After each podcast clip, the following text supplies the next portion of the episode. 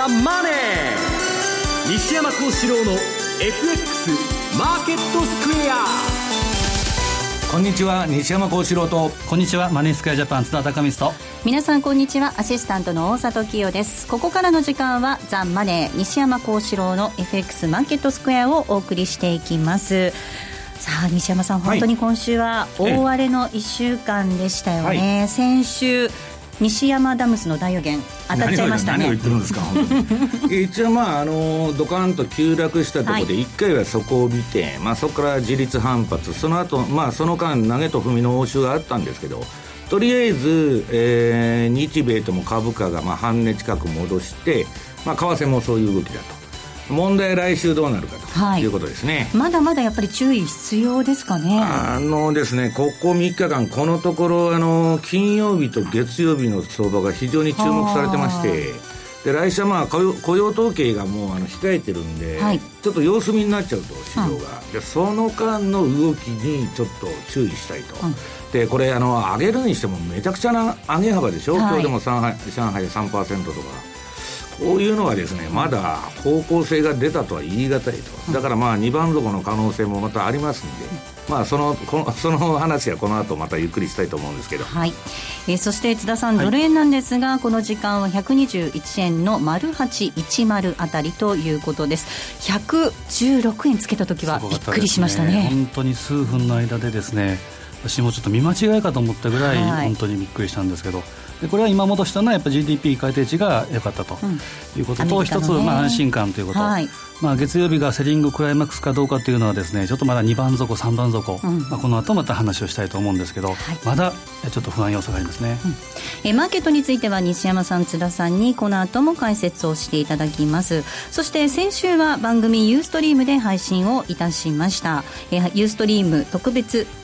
プレゼントということで番組特製のクオカード500円分を5名の方にプレゼントいたしております。プレゼントのご応募にはキーワードが必要になってまいります。先週のユーストリームの画面に、えー、表示されるもしくは番組のエンディングで西山さんが発表してくれているキーワードを添えていただいて、えー、番組のホームページの方からお申し込みいただければと思います。締め切りなんですが9月3日です。9月3日たくさんのご応募お待ちしています、えー、また番組ではリスナーの皆さんからのコメントもお待ちしています、え投資についての質問など随時受け付けておりますホームページのコメント欄からお寄せくださいザ・マネーはリスナーの皆さんの投資を応援していきます。えそれではこの後午後4時までお付き合いください。この番組はマネースクエアジャパンの提供でお送りします。えそれでは、まずは今日のマーケット、改めて振り返っていきましょう。大引けの日経平均株価終値は、561円88銭高い、19,136円32銭となりました。え高いところでは、19,192円82銭ということで、え19,000円台を回復しての大引けとなっています。トピックス49.39ポイントのプラス、1549.80でした。東証一部の売買売高29億5977万株、売買代金3兆941億円でした。値上がり銘柄数が1822、対して値下がりが61、変わらずは11銘柄となっていました。え業種別の騰落率見ていきますと、今日は33の業種のうち32業種がプラスとなりました。上げ幅大きかったのが非鉄、鉄鋼、金編の工業、卸売など、一方下げたのが空運の一業種のみとなっていました。続いて売買大えー、高のランキング見ていきます。トップがみずほです。2位が三菱 UFJ、3位神戸港、4位アイフル、5位がシャープとなりました。えー、上位5銘柄揃って上昇です。続いて、売買代金のランキングも確認しておきます。えトップトヨタでした。2位が三菱 UFJ 以下みずほソフトバンク東電となっています。では、改めて今日のマーケット、そして引け後の情報などについては今野さんです。お願いいたします。はい。えー、日経平均株価、今ありましたように、大幅に3日続伸ですね。はい、えー、終値561円高ということで、えー、これ、おととい26日で今年2番目の大幅な上昇上げ幅としましてはね、今年2番目の上げ幅ということになりました。えー、水準的には1万9000円台回復。これは21日以来、1週間ぶりということですね。はい、まあ1週間って言ってもね、ものすごい乱高下の末の週間の1週間ですからね。激しい1週間でしたね。激しい1週間でしたね。で、昨日のアメリカ株式相場の大幅高があ追い風となりまして、朝からあほぼ全面高と展開となりました。為替相場がドル安、あ円安、ドル高、あるいは原油価格など商品市況を大きく戻したということで、輸出関連株ですとか資源関連株など、このところ大きく売り込まれていた銘柄が上昇が目立ったという展開ですね。で、まあ全体の96%が上昇した1822ですからね、全面高と言っていいですね。値下がりはわずか61しかなかったということでありまして、で、さっき言ったように資源関連、輸出関連中心ではありましたが、はい、まあ内需関連なども幅広く買われたといううん、いう展開ですね。はい、えこの結果、えー、1週間通しますと、先週末と比べますと、マイナス299円。はい、日経平均はね、週末。後半。少し戻してきましたね。水、木、金、3日間合計しますと、1329円上げたんですが、はい、何しろ月か2日間で 1629円下げておりましたので、はい、さっ引きすると約300円、300円弱ですね、えー、のマイナスで1週間終わったということに、日経平均としてはなりますね。えー、ということでありますが、外況としては以上ですね。はい、あとは発表もので、決算発表。まずは、HIS、ね、えー、9603、えー、旅行大手ですね。これが、今10月期の第3四半期決算。ですから、去年の11月から今年の7月までの9ヶ月間の決算、発表いたしました。売上が3%増3823億、純利益は28、9%増67億4000万。好調でしたね。えー、先行き10月通期予想を書いておりませんが、進捗率売上で66%、純利益63%。まあ、4分の3終わって、えー、これ63%で低いというようには見えますが、ただ夏場のね、ウェイト高いですから、はい、これハウステンボスなんかも入ってますからね、参加にね。やっぱり夏休み期間中の、えー、気温が大きい時期に当たるということでもありまして、まあ、そういう意味では順調というふうに見ることができると思います。あとは大道ドリンク2590こちらは、あ今1月期の第2四半期決算ですね。えー、発表してます。えー、大ドドリンク飲料の会社ですね。で、これはだから20日締めなんですね。1月の21日から7月20日まで。これが上半期に当たります。はい、売上高は2%減743億、純利益20 33%減7億7000万、減収減益でした。先行き1月期通競争も書いておりませんが、あまあちょっと弱めの内容ということになりますかね。この上半期に関してはね。あともう一個だけ、じゃあストリーム。はい、3071。え、こちらは東証マザーズの会社ですね、え、家電などの低価格販売サイトを運営している会社ですが、え、こちらも1月期の第2四半期、これは7月31日まで、これが上半期です。売上9%増117億、純利益94%増2億円。好調ですね。1月期通期の予想を書いておりませんが、進捗としてはだいぶ高めということになります。の内容になってます。はい。えー、では、終値確認しておきます。9603HIS、今日は95円高の4135円。2590の大道ドリンコ、5190円、180円のプラスでした。えー、3071ストリーム、今日は7円高の204円となっていました。今野さん、ありがとうございました。失礼しました。えー、それではここで一旦 CM です。大和 IR は9月16日水曜日、仙台駅徒歩5分の仙台国際ホテルで個人投資家向け会社説明会を開催します。田辺三菱製薬、ユアテック、KDDI、ヒューリックの4社が IR プレゼン。全公演を受講した方にはアンケートと引き換えにクオカード500円分をプレゼント。お申し込みはラジオ日経マーケットプレスウェブサイトの大和 IR バナーをクリック。9月16日仙台セミナーのお知らせでした。朝礼の3分スピーチ話すネタがないよはいラジコ晩ご飯のメニューが決まらないわはいラジコ野球やってるのに残業だはいラジコ寂しくて眠れないのはいラジコあなたのそばにいつだってスマホで聞けるパソコンで聞けるラジコラジオに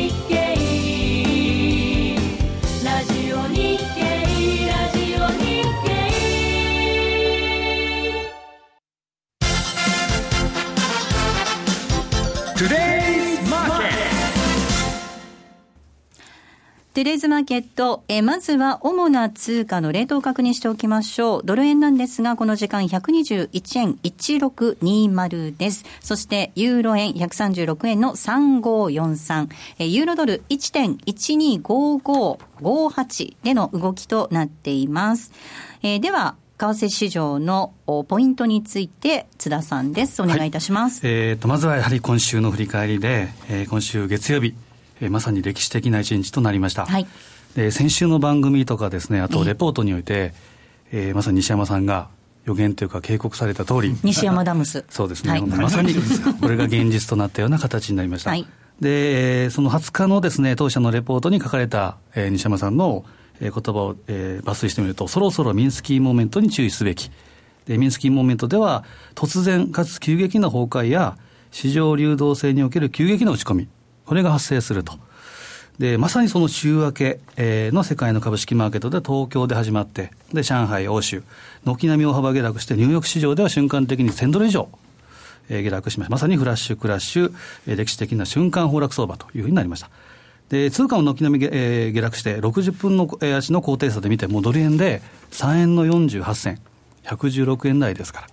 で5ドル円で4円の ,4 円の38、ポンドでも5円の33、ニュージーランドドルに至っては8円。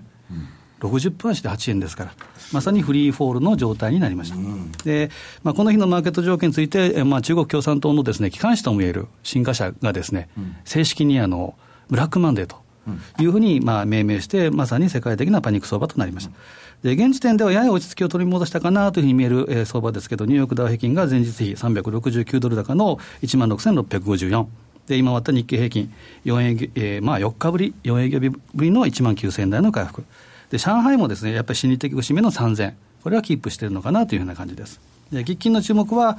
えー、昨日27日から開催している、えー、ジャクソンホールでの、ジャクソンホール会議での影の FRB 議長、スタンレー・フィッシャー、うん、FRB 副議長の講演内容、これはパネルディスカッションでやるみたいですね。で、これは、えー、日本時間では明日、えー、未明の1時25分から、これが講演予定というふうになってますが、えー、まさに利上げのタイミングに関する、えー、何らかの示唆があるかどうか、まあ、タイミング的にもですね、非常に注目かなと。で、えーまあ、先週公表された、えー、議事録からは、利上げには追加情報が必要と。いうこともあるので、これは FRB の二大責務である物価の安定、ね、雇用の最大化ということもありますけど、その追加情報でもある8月の雇用統計が来週末、これが控えており、タイミング的にも、そのフィッシャーさんの発言にコメントが集まっています。で、その他で注目したい指標、えー、予定っていうのは9月1日の中国の8月 PMI。で、同じ日の RBA のキャッシュレート。これ2%の据え置き予想です。で、9月3日にトルコの8月 CPI。で同じ日ドドラギ総裁の会見、であとは雇用統計。で、あとその4日金曜日からトルコ・アンカラで G20 も開催されるということで、まあ、少しだけ注目したいなという感じですね。少しだけ注目したいな。はい、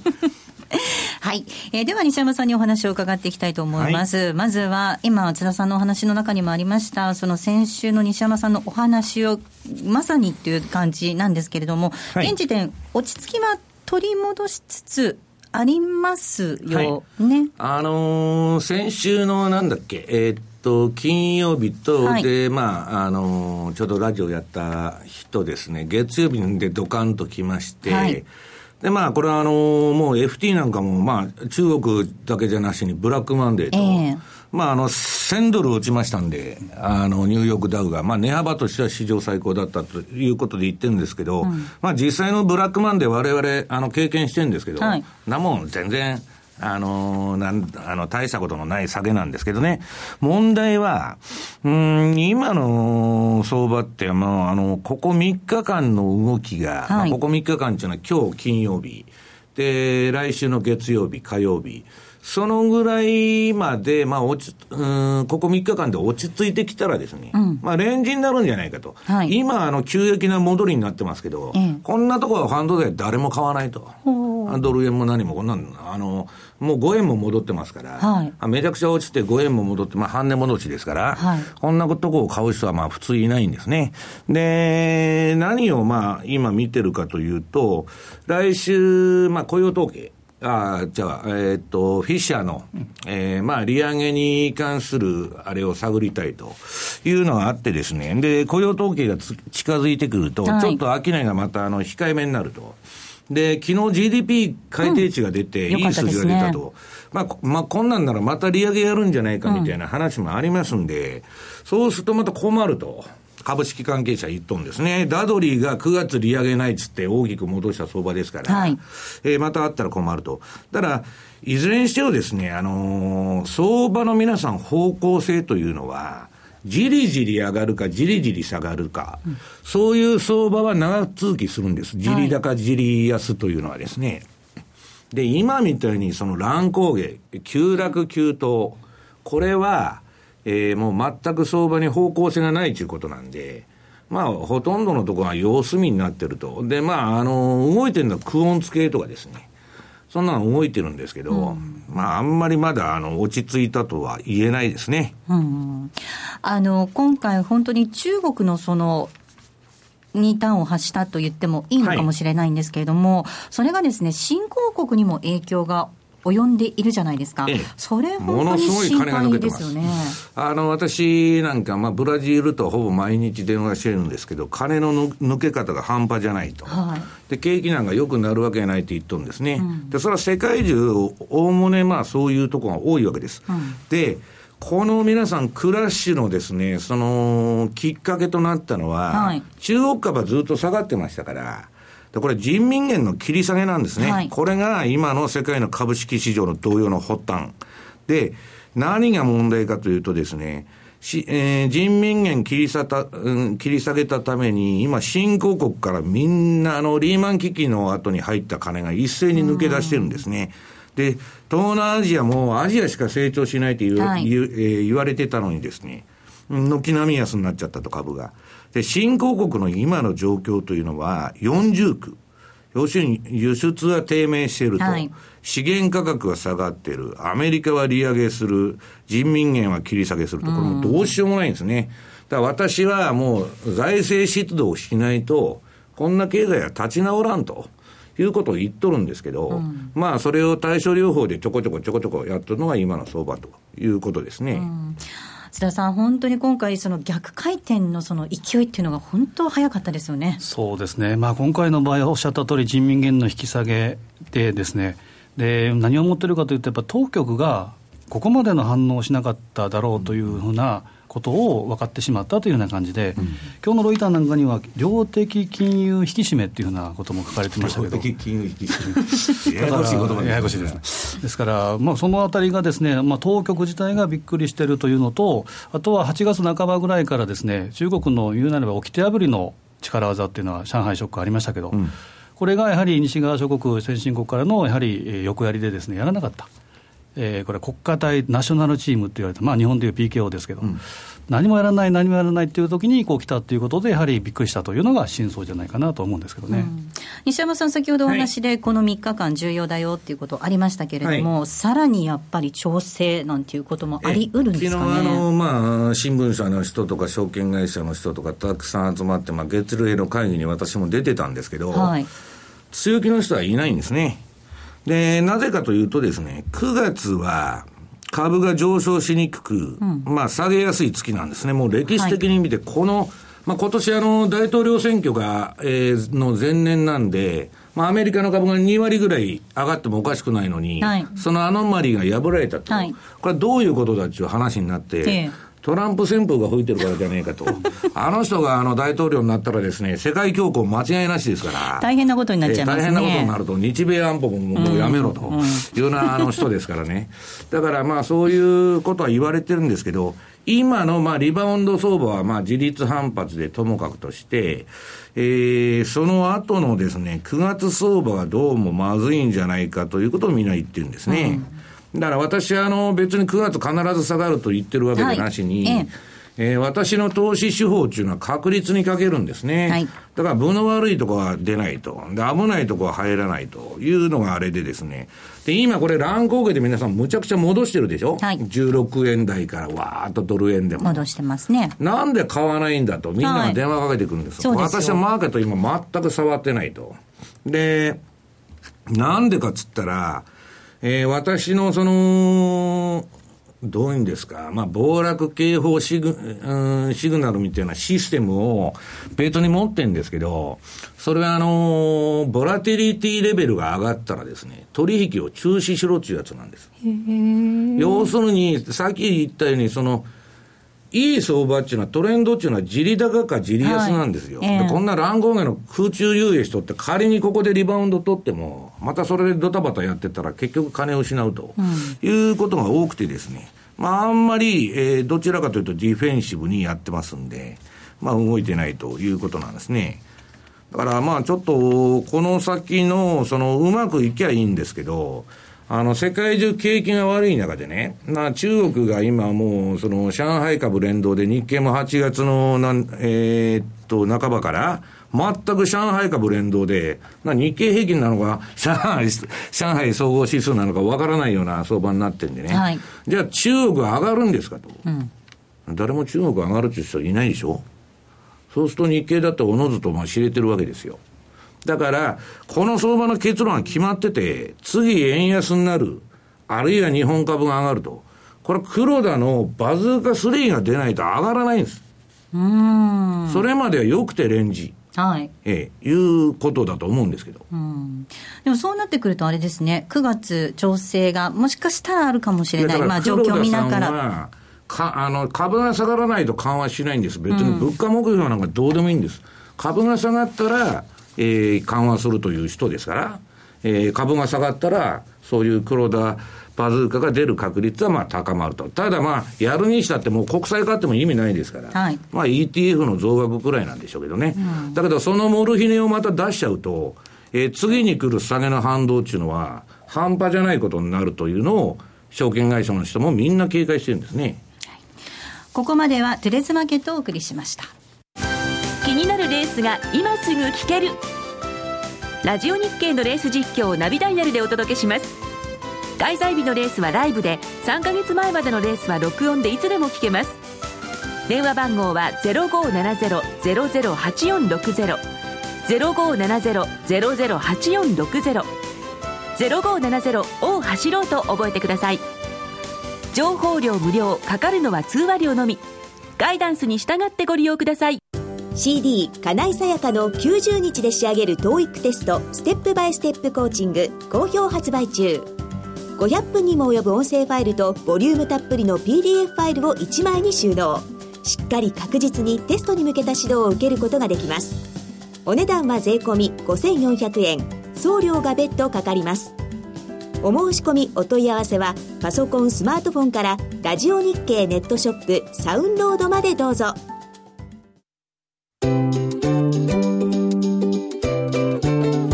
2J トラリピーボックス。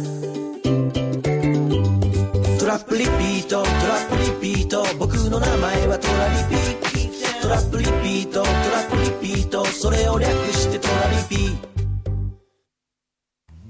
M2J トラリピボックスのコーナーです。FX 投資をもっと楽しくトラリピで成果を上げることを目指していきましょう。今週も本当にたくさん皆さんから質問をいただいているので、西山さんと津田さんにお答えいただこうかなと思います。まずはこんな質問です。えー、ガントラックはまだアメリカ株がこれから大きく下落すると予測しているようなんですが、西山さんは9月以降にまだアメリカ株大きく下落するとお考えでしょうか？その場合、円が買われてドル円も大きく下落すると考えた方が良いでしょうかということです。はい。えー、まあ、ジェフリー・ガントラックは非常に当たり屋です。でですね。で、今、まあ、下がるって言ってるんですけど、この人はコロコロ割と、あの、言うこと変えるんで、あのー、発言はちょっと、注意しとかなきゃいけないんですけど、今はですね、まあ、ガンドラック何言ってるかって言ったら、アメリカの株はまあ、よくて、せいぜい不透明モードと。で、まあ、こんな先は3日間だとかなんだとかで修正できるわけないと。はい。で、まあ、中国も悪いし、商品指標の暴暴落もですね、まあ、中国を主導とした世界経済の減速を示唆していると。一番怖いこと言ってるのが、これは私のところにも問い合わせがたくさん来たんですけど、ええジャンク債の ETF の償還を懸念視してると、うん、全く流動性がないんですね、ジャンク債っていうのは。いざみんなが売り出したら、えー、っと、あの、月曜日の急落っていうのはですね、流動性パニック。あの、要するにビットがなくなっちゃったんですね、市場から。だからこんだけ金余りで QE でアベノミクスだ、それはヨーロッパで緩和だって言ってても、いざ実際みんなが危ないと思って売り出したら、ああいうことになっちゃう。うんだからまあフラッシュクラッシュ的な動きだったんですけど、まあそういうことがですね、ジャンク債を発端に起こる可能性があるというのが、まあ、だからジャンク債がそういうことになれば、今あのシェールガス関連のジャンク債がすごくデフォルトしてるんですけど、はい、これがですね、他にも波及してくると結構なパニックになると言われてるんですね。うん。えと、今、その、えっ、ー、と、結構なパニックもありそうだというお話の中で、こんな、えっ、ー、と、質問もいただいているんですけれども、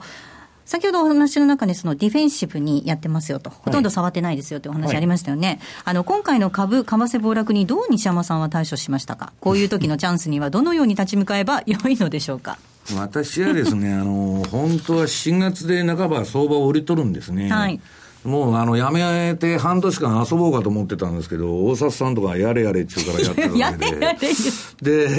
で、8月のですね、いや、8月の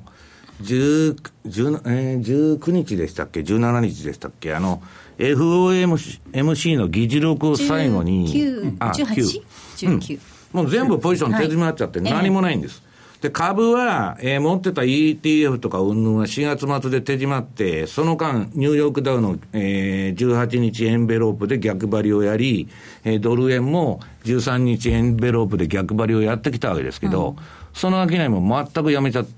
19日で。はい。で、もう証拠金も証券会社から引き上げちゃって、何もしてないということなんですね。うん、そうなんですね。で、それはなぜかというとですね、うん、もう、あのー、7年上がってるわけです、相場が。で、今年はこの一番世界で、まあ優秀なファンドマネージャーであるガンドラックがですね、えー、今年の相場ね、気をつけろと。で、まあ前半はそれでもいいと思ってたんですけど、後半はですね、え、やっぱり、あの、このアメリカの利上げということになるとですね、まあ、あのなんか混乱が起こるだろうと思ってまして、で、まあ、中国のあの、例の人民元の云々だとかいろいろ出てきてですね、まあ、あの、関わってるファンドといろいろ話してですね、まあ、これはストップした方がいいということでやめちゃったんですね。だから、今回はたまたま、えー、この動きには、えー、私はまあ引っかかってないんですけど、かといって売りもしてない。はい。これ売ったら売りトレンドでめちゃくちゃ儲かる相場なんですけど、えーはい、要するに、先ほど言いましたように、ボラテリティレベルが高くて、私が見てるシステムっていうのは、あの、ロング、買いかショートっていうのは出るんですけど、今、バンク、バンク、バンク、バンクと、銀行に金入れとけというマークが出てるんですね。だから、落ち着くまではですね、非常にあの、えー、ディフェンシブに、うん、様子見気分でまだ見てるんですけどね。はい。あの、津田さん、今週私相場見てて、ドル円の動きなんか見てても結構ジグザグ動くので、あれこれチャンス結構あるなと思って、どうしてもこうエントリーしたくなるんですけど、西山さんの話聞いてると、危ないところは入らないっていうこのプロの方法ってすごく参考になりますよね。まさにあの休むも相場っていうのを体現されてらっしゃると思うんですね。で、我々がやっぱり番組のそ時もそうですけど、西山さんがポジション持ってらっしゃらない時というのは、大体この見た感じでわかるなと。ちょっとぐっと抜けてらっしゃるときは、ポジション持ってらっしゃる ね、あんまり最近はやっぱそうですね、でやっぱりうまい方っていうのは、なかなかですね、あのずっと張り続けるってことじゃなくて、やっぱり一回休むも相場で、様子を見ながら、で落ち着き始めて、初めて参加する、参入すると。いうことがやっぱり多いので、まあ、それを続けるべきかなと思いますね。はいえっ、ー、と、それからですね、もう一つだけちょっと行きたいなと思うんですけど、えっ、ー、と、ボラティリティレベルが高くなってるっていう話ありましたけれども、えっ、ー、と、まあ、その質問なんですけれども、今回の動き、先週の放送時点で、えー、通常の動きと違うという話をされていましたが、えー、西山さん、何を根拠にそう判断されたのでしょうかということです、うん、ボラティリティっていうのは、まあ、こんなのラジオでその言っても、まあ、説明書も皆さんわからないんですけど、軽中指標を見とるんですね。はいで、それが、えー、市場は危険だというシグナルを発しとるわけです。うん、だから、えっ、ー、と、私、あの、将来予測モデルっていうのは、あの、持っとるんですけど、その、あれがですね、まあ、かなり危険なシグナルをあの、発してると。あとは、もう、ど単純な話、9月は株が安いと。うん私は半ば決めつけてますんで、そんなことは本当はいけないんですけど、はい、その前に手締まっていこうと、うん、それだけの話なんです。はい。さあ、そしてですね、えー、西山さんも含めてなんですが、津田さん、皆さんのお話を直接聞いていただくセミナーが津田さん、ね、ありますね。あの、ちょっと先ですけど、はい、10月の3日に、えー、金沢、で10月の4日に仙台、はい、そこにお邪魔させていただきますので、ちょっとご紹介お願いしてよろしいですか？はい、またすごいスケジュールですね。そうですね。はい。死のロードですね。ねご紹もう、分を、あの、刻ん分刻みでですね、移動しないとダメですけど。ご紹介しちゃっていいですかね？はい。えー、10月3日土曜日は金沢市の石川県千葉産業振興センターで、そして翌日なんですが、10月4日日曜日、えー、仙台市のトラストシティカンファレンス仙台でそれぞれセミナーを行います。M2J 全国セミナープロジェクト2015 10月分のお知らせということです。え講師なんですが、西山さん、そして木戸元明さん、比嘉さん、津田さんと、FX マーケットスクエアのオールキャスト登場ということです。お申し込み受付は来週の月曜日から、来週の月曜日から、ラジオ日経ウェブサイトで開始する予定です。お申し込み、インターネット限定となっております。それぞれ抽選で100名様無料ご招待させていただきます。お申し込み受付の開始なんですが、来週月曜日ということです。ここまでは M2J トラリピボックスをお送りしました。マネースクエアジャパンは FX は投機ではなく資産運用であると考え、特許取得済みのオリジナル発注機能や独自のリスク管理ツールの開発により、今までとは違った取引スタイルを個人投資家の皆さんに提案しています。オリジナル発注機能の代表例をご紹介しましょう。トラップリピートイフダン、通称トラリピです。これは普段忙しくて、為替レートや情報などを頻繁にチェックできないような方々にも、しっかりと投資できる手法を作りたい。そんなコンセプトで開発しました。具体的には、もしもこのレートで買えたらいくらで売るといった注文、つまりイフダンをたった1回設定するだけで、複数発注できる、つまりトラップができ、さらに成立後、自動的に注文を繰り返すリピート機能まで備えたマネースクエアジャパン独自の発注機能です。一度設定すれば手間なく24時間収益チャンスが狙えます。またトレード画面に貼り付いて相場の動きにやきもきすることもないので、感情に左右されない取引が可能です。リアルの取引に入る前にトラリピを試してみたい。そんな方には実際のトレード画面、実際のカーセレートで取引できる FX のバーチャル取引、トラリピ FX バーチャルをご用意しています。ご登録、ご利用は無料です。詳しくはマネースクエアジャパンのホームページをご覧ください。マネースクエアジャパンが提供する外国為替証拠金取引は、外国為替相場の変動や各国市場金利の変動により損失を被ることがあるほか、その損失は投資金額を上回る恐れがあります。また、トラップリピートイフダンは取引の利益を保証するものではありません。取引説明書をはじめ、契約締結前交付書面などの内容を十分にお読みいただき、ご理解の上お取引ください。なお取引に際しては所定の手数料がかかります。金融商品取引業者関東財務局長金賞第2797号。株式会社マネースクエアジャパン。西山幸四郎の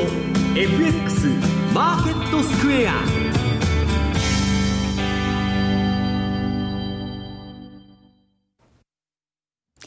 さあ、このコーナーはマーケットの見方について西山さんにいろいろな角度で教えていただくコーナーです。今日のテーマなんですが、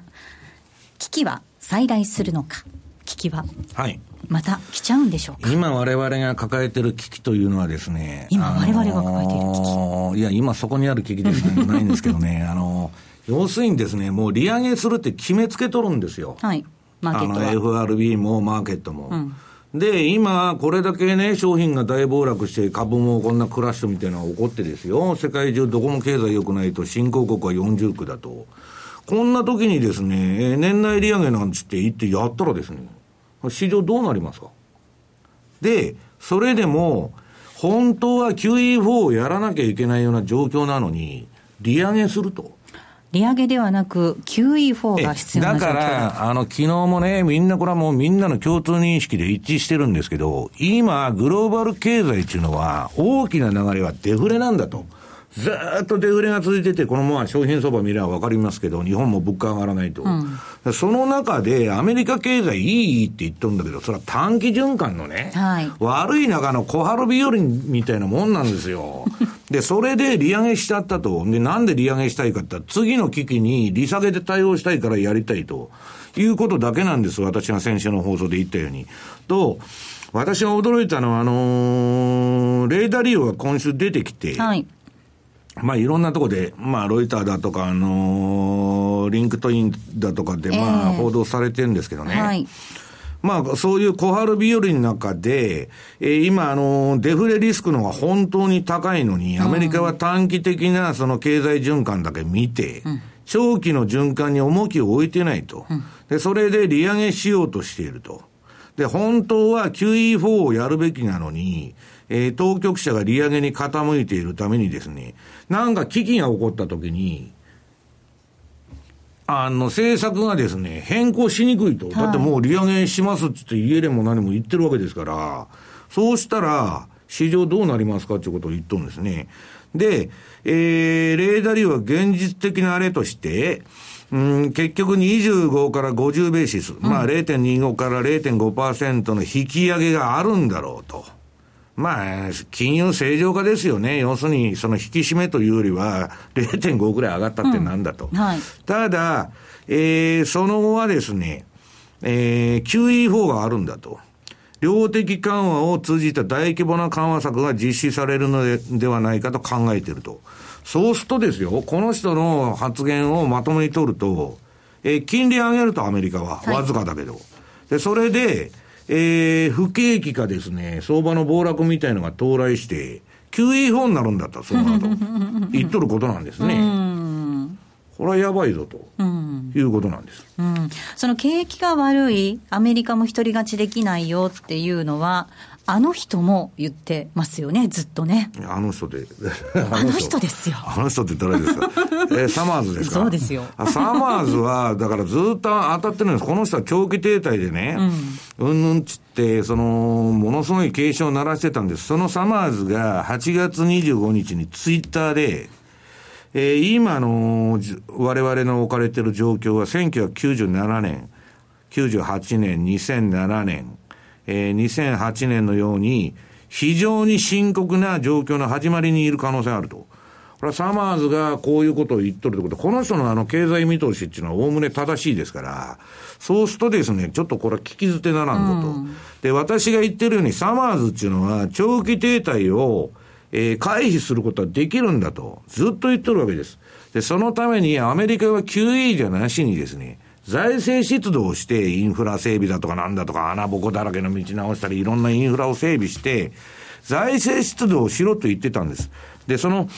財政出動したら、今頃もっと景気良くなってたんだと。政府の、えー、収入、税収も上がってたし、借金も減ってたと。ところが、今、アメリカの置かれてる状況はですね、えー、政府支出と雇用が毎年減少し続け、し続けるという悲惨な流れになっていると。はい、だこれはもう要するに、財政出動するしかないというのが結論なんですね。私もだから先週のレポートに、えー、今はもう、あのー、世界経済回復するには財政出動がないとダメだって言ってるんですけど、うん、まあ相変わらず利下げだとか QE だとか、まあ言っとるんですね。で、それは財政出動っていうのは、みんなが納得して、こんな危機が起こってるから公共事業やらなきゃしょうがないなと。はい、そうすると、危機がないと財政出動しないってことなんです。えーはい、これが馬鹿げてるんですね。もう先回りして打ったらいいのにですね。まあ日本は多分補正打つと思うんですけど、まあちょっとですね、あのー、それが今、じゃあ G7 だとか G20 でですよ、協調的に財政出動しましょうとか、利下げしましょうとか、できるかっつったら、足並みが揃ってないから、できないんですね。うん、だから、私は脆弱だと、今の相場環境は思ってるんですけど。うん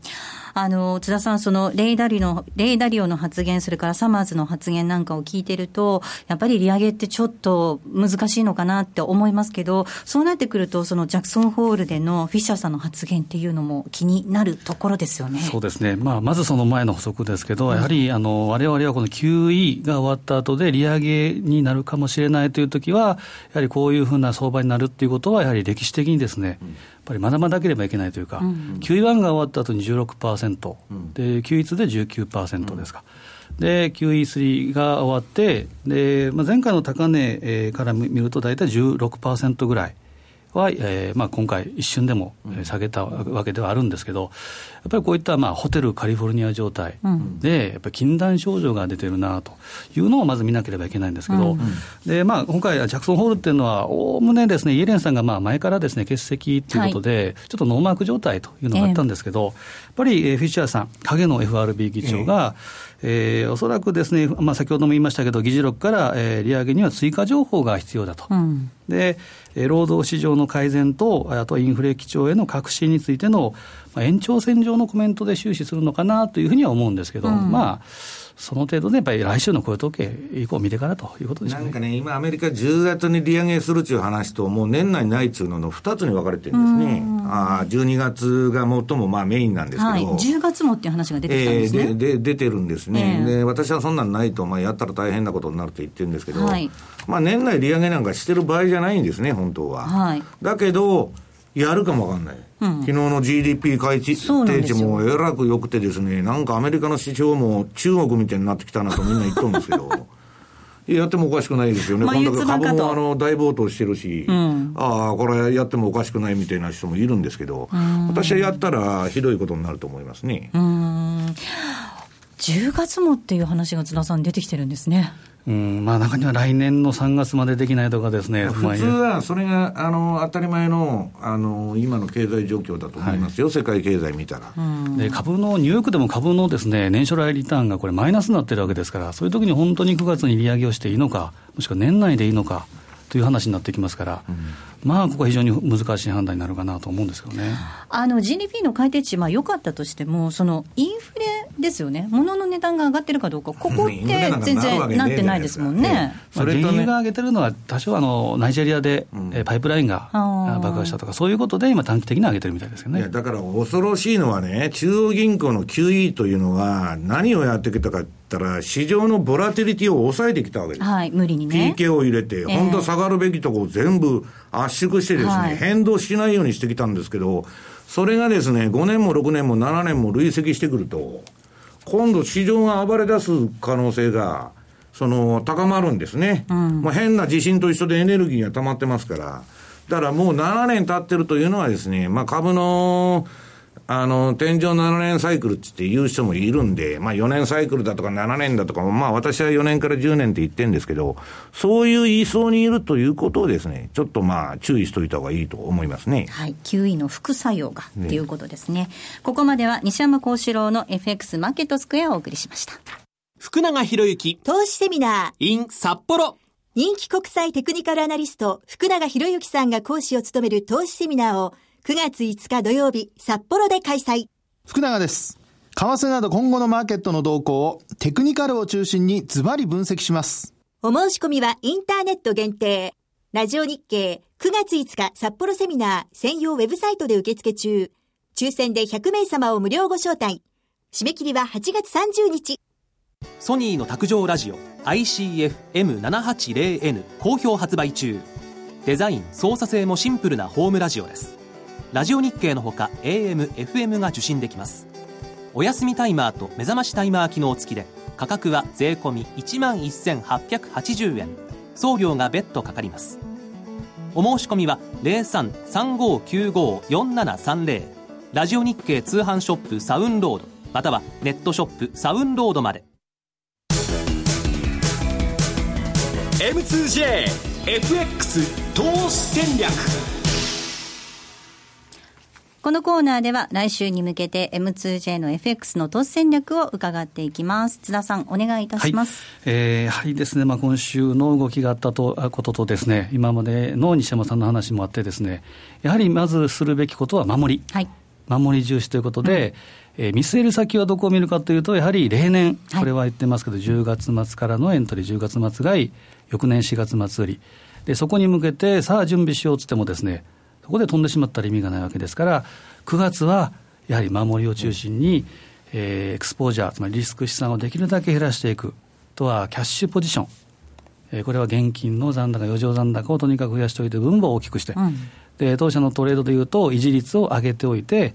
まあ、大体理想は、えー、維持率、そうですね、あのまあ、実質レバレッジが2倍から3倍が理想だということは西山さん、いつもおっしゃってますけど、うん、そうなると800から1250%、このあたり、とにかく余裕を持ったお取引を、まずこれは一番にしていただきたいのと、ちょっと、えー、基準でいうとですね、えー、やっぱり長い時間軸足チャートで見なければいけないということで、えー、200日なんかもですね、大きく下回ってるドル円なんかもそうですけど、はいえー、例えばドル円の週足でいうと、52週の移動平均線が118円の今、42ぐらい。はいこれも下髭で今,、えー、今週、下回ってはいるんですけど、はい、割ってきましたね、はい、このあたり、意識して動くだろうなというのと、うん、やはり同じく利上げが、えーまあ、言われているポンド、はい、これも、えー、52週移動平均線、183円の60。まあ今日えー、今週、ちょこっと一瞬割れたぐらいですけど、やはり意識して動いてきてるっていうので、こういう、えーまあ、パターン性からいうと、ドル円ないしは、えー、ポンド円の押し目を拾うというのは、えー、ありかなと思うんですけど、ちょっとやっぱ警戒をまず優先的にやっていただきたいなというふうに思いますね。西山さん、そうですよね、はい、10月に向けてね、やっぱり、その前に降りちゃったら意味ないですもんね。のトレーダーに昨日みんな聞いたんですよ、私はどのぐらいのレンジ見とるんだと。と、上が123円の50ぐらい。これ今1か月から3か月の市場参加者のコストがこの辺に集中してますんで。123円50。ええ。はい、で、それ超えたら125もあると。うん、で、下はですね、あの、16円の15銭、この前の。はい。あれ割っちゃうと13円までいくという見方が多いんですね。うん、ただめちゃくちゃ広いんですよ。はい。どっち行ってもおかしくないと、じゃあ確率はどうなんだったら、まあ、五分五分だなと いうようなことですね。ますます分からなくなっちゃう、えー、よく分からないと。だから、まあ、慎重にいきましょうということなんですね。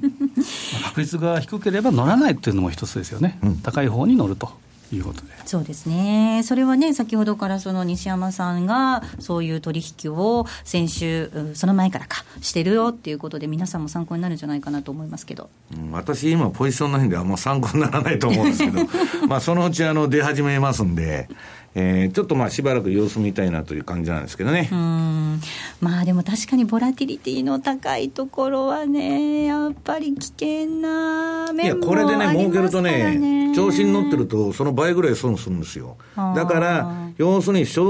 何もですね、危ないとこ入ってですよ、その長反爆口みたいなそのことしなくても、落ち着いてから出たらいいと。で、大体株の循環って、その、あの、10月末からでしょ？徐々に上げ上げ出すのは。だから、まあそこら辺まで大きくはですね、まああんまり、あの、中長期のポジションを持ってもしょうがないということなんですね。うん。はい。今あのお客様でも今週ですね、本当に大きく傷んでという方が多くてですね、えー、いやもう世界中痛めまくってます本当そうですね、えー、でやっぱり相談されるのはですね、やっぱり投資家心理としては、このやられた分はすぐやり返したいという方がやっぱ多いんですね。わ、かります。で